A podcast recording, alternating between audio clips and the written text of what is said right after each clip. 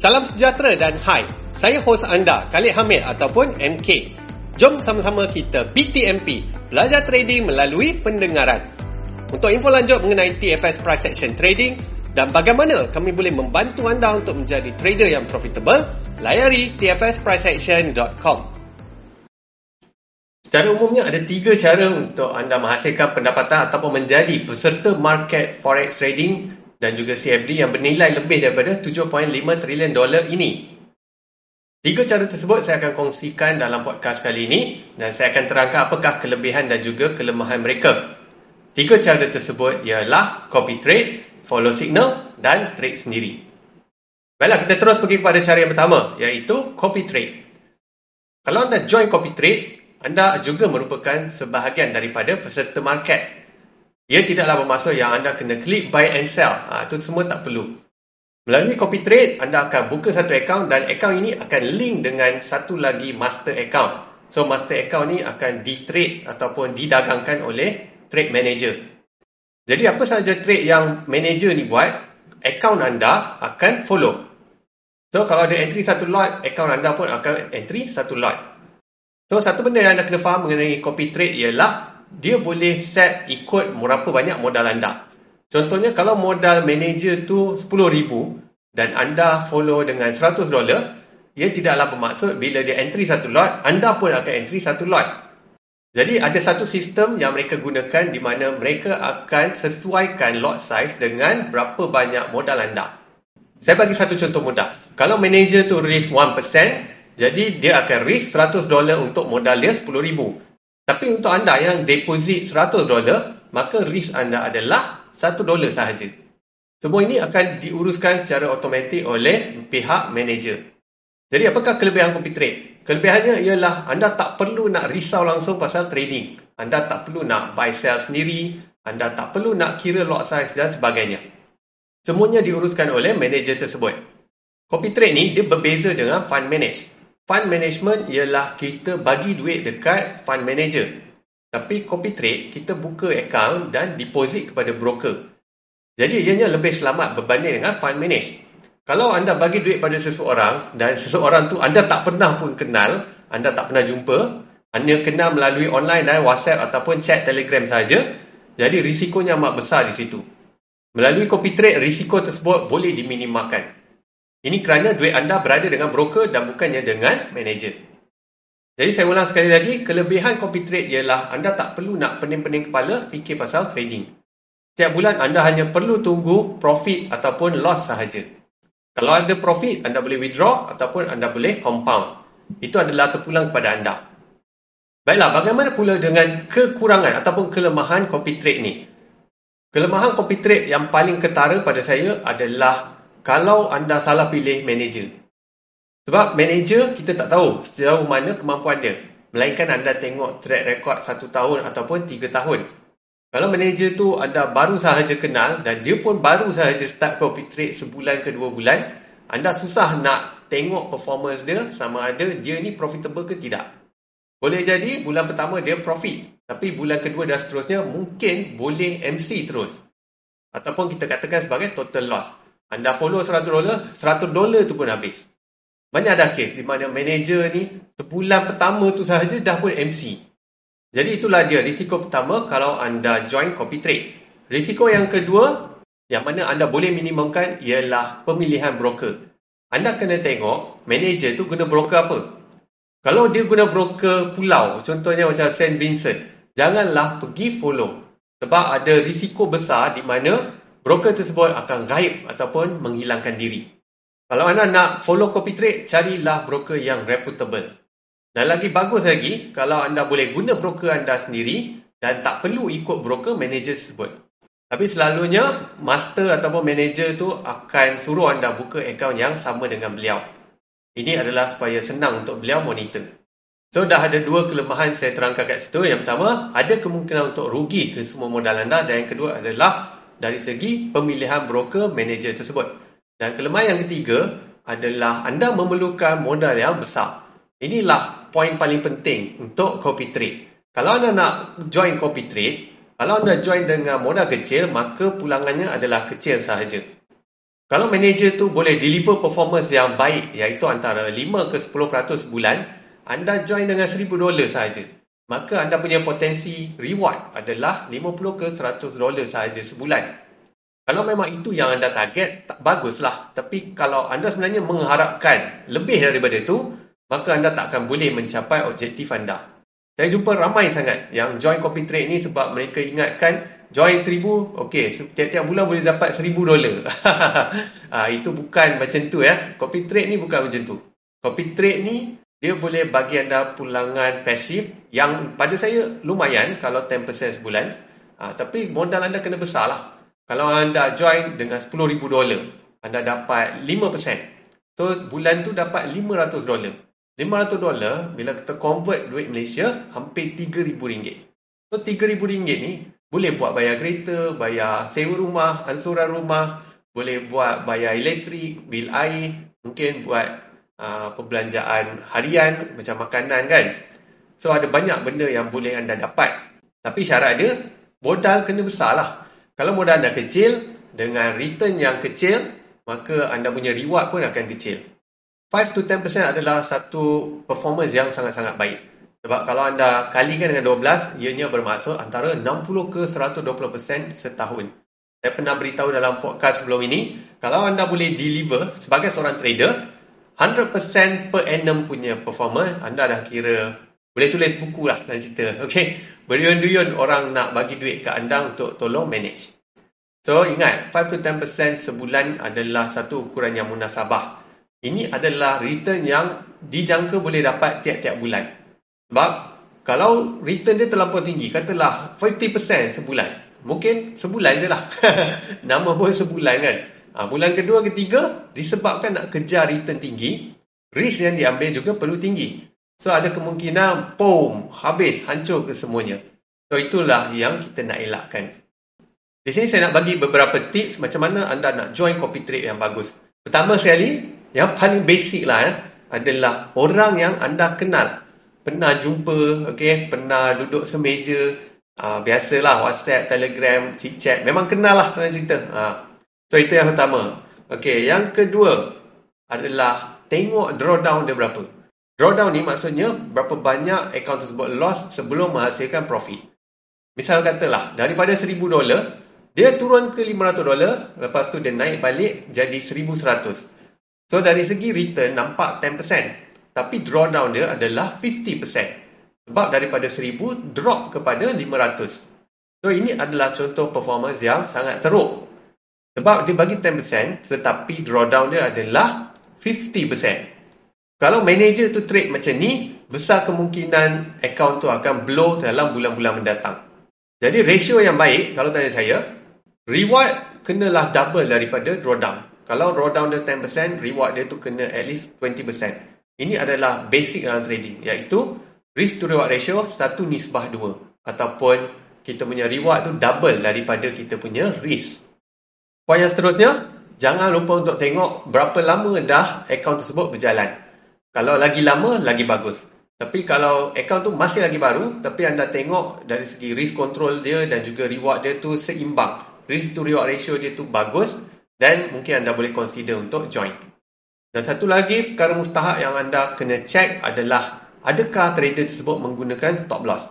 Trader yang tak pakai stop loss adalah trader yang tidak mengamalkan risk control yang baik. Dia akan sentiasa berasa dalam keadaan yang resah sebab takut apa yang akan berlaku kepada trade tersebut. Trader yang mantap mesti guna stop loss sebab dia tahu dia tak boleh nak predict ataupun nak jangka performance dia macam mana. Dia tak boleh nak garanti yang setiap trade akan berakhir dengan profit. Setiap trade yang dibuat kemungkinan untuk profit ataupun loss adalah sentiasa 50-50. Jadi itulah sedikit perkongsian saya mengenai copy trade. Ianya adalah alternatif yang bagus untuk mereka yang tak nak pening-pening pasal trading tapi nak jadi peserta market ataupun nak kaut potensi market 7.5 trilion. Nak ambil sikit lah daripada size market yang besar tersebut. Tapi kalau nak untung besar, maka modal pun kena besar ya. Baiklah, itu yang pertama. Dan sekarang kita berganjak kepada kaedah yang kedua, iaitu follow signal. Zaman sekarang ni, dah mudah dah untuk kita follow signal channel-channel yang berkualiti. So mereka selalunya akan promote channel mereka dekat Telegram. Jadi kita boleh buka account dan join channel tersebut. Dan bila mereka share signal, kita ada pilihan untuk follow ataupun tidak. Sebagai trader, tugas kita adalah decision making. Dan decision making ni adalah sesuatu yang sangat-sangat mencabar. Untuk kita buat decision yang baik dalam setiap trade adalah sesuatu yang sangat-sangat sukar. Jadi bila kita follow signal, decision making ataupun signal ni telah pun diberikan. Anda tinggal nak follow sahaja. Dan dari segi risiko pun anda yang tentukan. Anda nak risk berapa banyak. Kiranya beban sebagai seorang trader tu dah pun dilepaskan kepada pemberi signal. Tanggungjawab anda sebagai trader menjadi lebih mudah. Iaitu sama ada nak follow ataupun tidak. Jadi itulah kelebihan kalau kita follow signal ni. Dia bagi signal, kemudian kita tinggal nak follow sahaja. Bagaimana pula dengan kelemahannya? Okey, kelemahannya adalah mereka yang join group signal ni kena sedar yang bukan semua signal tu akan win. Tak ada satu pun trader di dunia yang 100% win rate. Pasti akan ada loss. Tapi yang join group signal selalunya mengharapkan keajaiban dalam setiap signal yang dikongsikan. So itu anda kena tanam daripada awal. Semua signal yang dikongsi akan ada peluang untuk profit dan loss sebanyak 50%. Maksudnya 50-50 lah antara win dengan loss. Jadi benda ni tak boleh nak salahkan pemberi signal tetapi kepada yang menyertai ataupun yang follow signal tu lah. Mereka sendiri yang kena ada kesedaran tu. Okey, sekarang saya pergi kepada kelemahan yang kedua yang paling ketara iaitu timing. So bilakah pemberi signal akan memberi signal? So itu adalah sesuatu yang tak boleh nak ditentukan. Dia tak boleh nak cakap, okey saya akan bagi signal pukul 10 sampai 10.30 malam sahaja. Dia tak boleh cakap macam tu sebab kita tak boleh nak kontrol bila setup dan signal akan datang. Dan setup dengan signal ni kadang-kadang pukul 11, kadang-kadang 9 malam. So itu adalah sesuatu yang kita tak boleh nak jangka. Jadi kalau kita ni sibuk dengan kehidupan kita, tapi kita nak follow signal. So bila signal tu datang, tengok-tengok kita dah pun mistake disebabkan oleh kesibukan kita. Salah satu caranya adalah dengan set notification. Tapi bila kita set notification, nanti kita pula yang berdebar-debar tau. Kita akan sentiasa ternanti-nanti notification. So itu akan membuatkan kita resah juga. Dan kelemahan yang ketiga adalah dari segi risk management. Risk management ni kita yang kontrol sendiri. Kita yang kena tentukan berapa banyak lot yang kita nak masuk. Kalau kita pandai kira, baguslah. Kalau tak pandai kira, belajarlah untuk kira. Sekarang ni dah senang gunakan position size calculator. Dan kemudian kelemahan yang keempat adalah kita akan bergantung hidup ataupun rezeki kita kepada pemberi signal. So kita ni nak trade, nak profit, nak gunakan untuk sara hidup. Tapi kita kena bergantung kepada orang lain. Dan ini adalah sesuatu yang telah pun uh, melampaui ataupun menyalahi prinsip trading.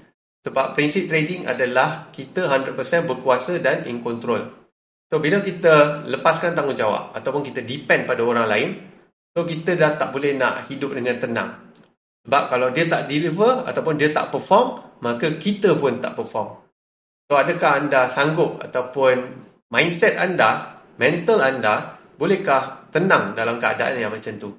Dan bagaimana pula kalau tiba-tiba pemberi signal tu nak berhenti bagi signal? Dia rasa dah malas dah. Dia menyampah dah orang asyik kutuk dia kan. So dia nak stop lah. Jadi secara automatik anda punya punca pendapatan ataupun punca signal anda tu akan terhenti.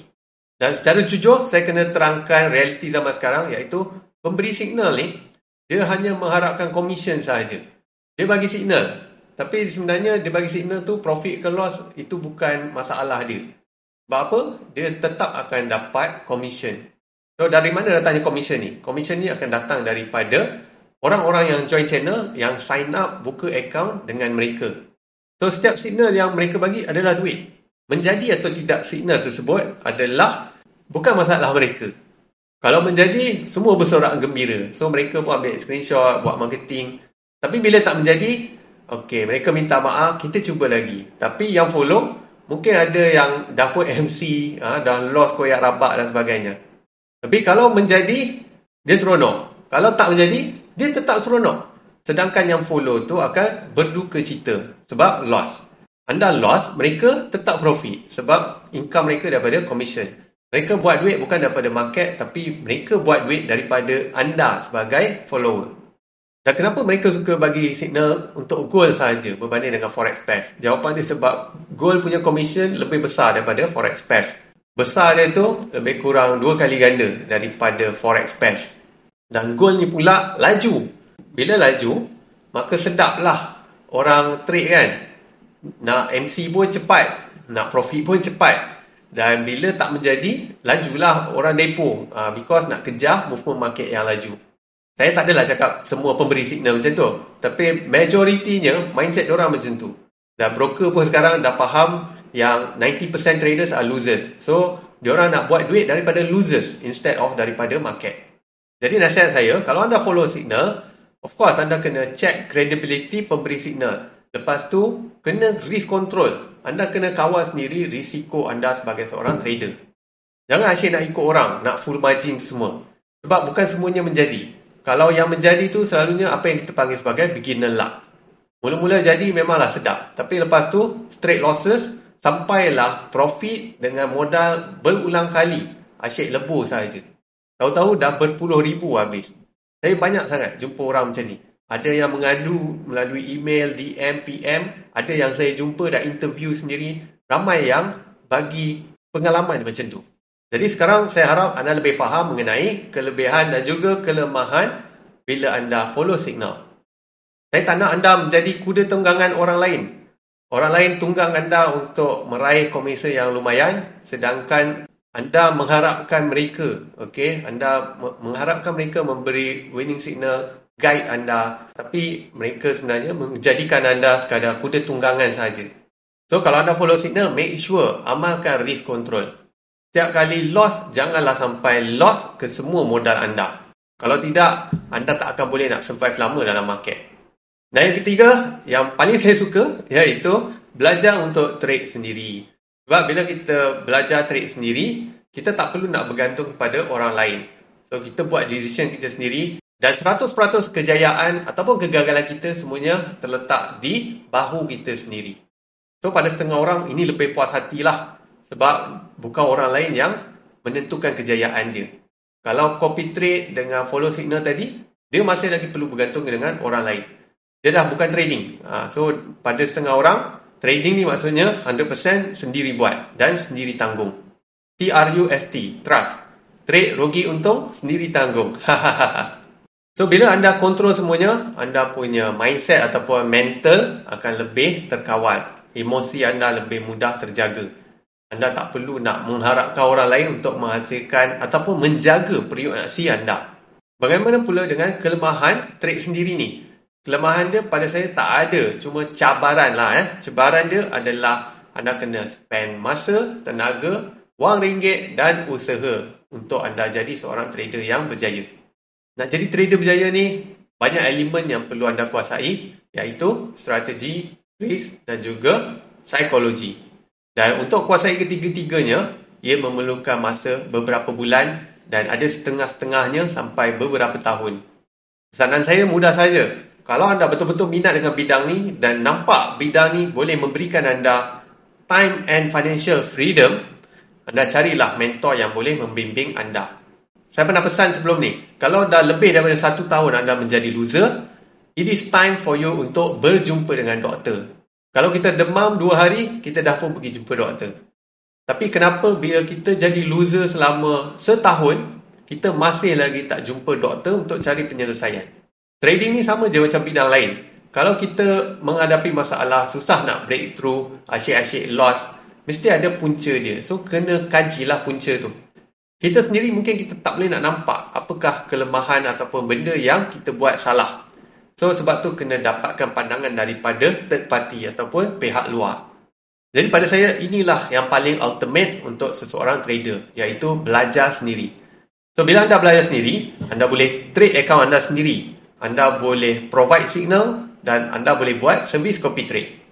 Untuk follow signal dan juga trade sendiri, modal tu adalah bergantung kepada anda. Anda boleh gunakan berapa sahaja modal yang anda mampu. Tak perlu bergolok gadai untuk gunakan modal yang terlampau besar.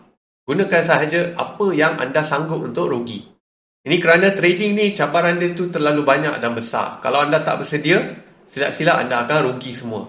So, gunakan satu amount yang tak akan menjejaskan kualiti hidup anda. Dan yang lebih penting sekali, benda ni adalah sangat kritikal kerana dia akan menentukan macam mana psikologi trading anda nanti. Bayangkan kalau anda ambil loan RM100,000 melalui personal loan kerajaan. Lepas tu anda deposit dekat broker. Lepas tu follow signal pula. Of course, anda takkan boleh trade dengan tenang. Untuk trade sendiri, of course, anda perlukan masa, ilmu dan kemahiran untuk mengasah experience anda. Tapi memang ianya sangat-sangat berbaloi.